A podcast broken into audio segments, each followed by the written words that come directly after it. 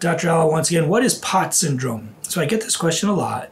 Uh, POTS syndrome or dysautonomia or autonomic dysfunction is uh, there's a lot of terms and a lot of names people throw around for this. POTS actually stands for postural orthostatic tachycardia. When you're laying flat, you're fine. As soon as you stand up, your heart starts racing, you get lightheaded and dizzy. Um, another name is for is auto, dysautonomia or autonomic dysfunction or orthostatic hypotension. There's all kinds of names for it. Um, this is a condition where, and it's usually in young people, and it's 10 to 1 male to uh, female to male. 10, 10 females have this for every one male that has it. Um, but it's a condition where we don't really know the cause. It can be anything. A lot of times it's triggered by a life changing event. Somebody got a new job, has a lot of new stress at work, got fired, had an abortion or a miscarriage. You know, it could be a lot, a lot of things. Or they were pregnant and now had gave birth, or they were never pregnant and now they suddenly got pregnant. It could be anything. Something somehow needs seems to trigger it, and we're not sure exactly uh, why this is, but it happens. Um, so the way to treat it is first of all rule out all the regular stuff. Get your echograms get a stress test if the patient needs it get an ekg make sure the patient doesn't have anything organic going on. If they have like really bad aortic stenosis um, or some kind of really bad problem then you have your answer. Um, but if they don't have any of those things and their echo is stone cold normal they did a stress test they're very active they're good at you know they, they're, they're very healthy otherwise there's a few things we can do. Number one, if the patient is always tachycardic, make sure they're hydrated. They can wear TED hose, and you can put them on a beta blocker like metoprolol. Metoprolol is very good at lowering your heart rate without affecting your blood pressure. The problem with these people is they, they get really low blood pressures.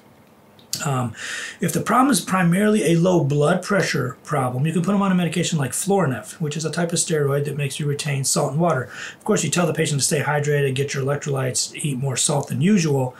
But this Florinef makes it so they don't, even if they don't do that, they will retain a little more salt and water. And you got to balance it. You don't want so much Florinef that they get start starting to get puffiness and swelling in their legs, and you don't want so little that it has no effect. So you want to try to get that. Now, if somebody's on um, Florinef, you want to check a BMP after a few weeks because some people get very hypokalemic uh, Florinef, especially on higher doses. The 0.1 milligram a day might not do it, but if they're on two, three, or four of those a day, you probably should be checking a BMP to make sure their potassium is stable and put them on potassium if they need it. Now, if they're on Florinef and metoprolol, uh, and that seems to solve the problem, that's great. But there is some pe- there are some people where that's not enough, and they need something like Celexa, citalopram.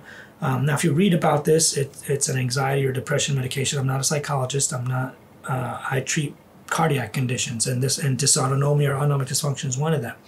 Um, so Celexa, for whatever reason, um, raises your blood pressure.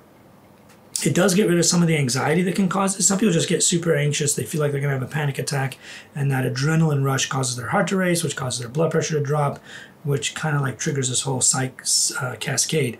So if we can knock it out at the anxiety side with something like Celexa, and then knock out the tachycardia with something like metoprolol, then I think we'll do really, really well.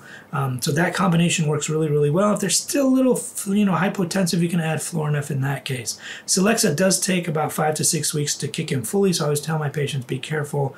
Don't just write it off that it didn't work right away.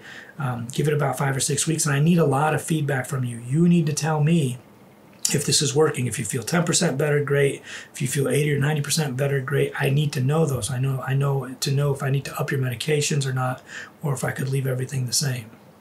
Hope you enjoyed this topic and share this with your friends.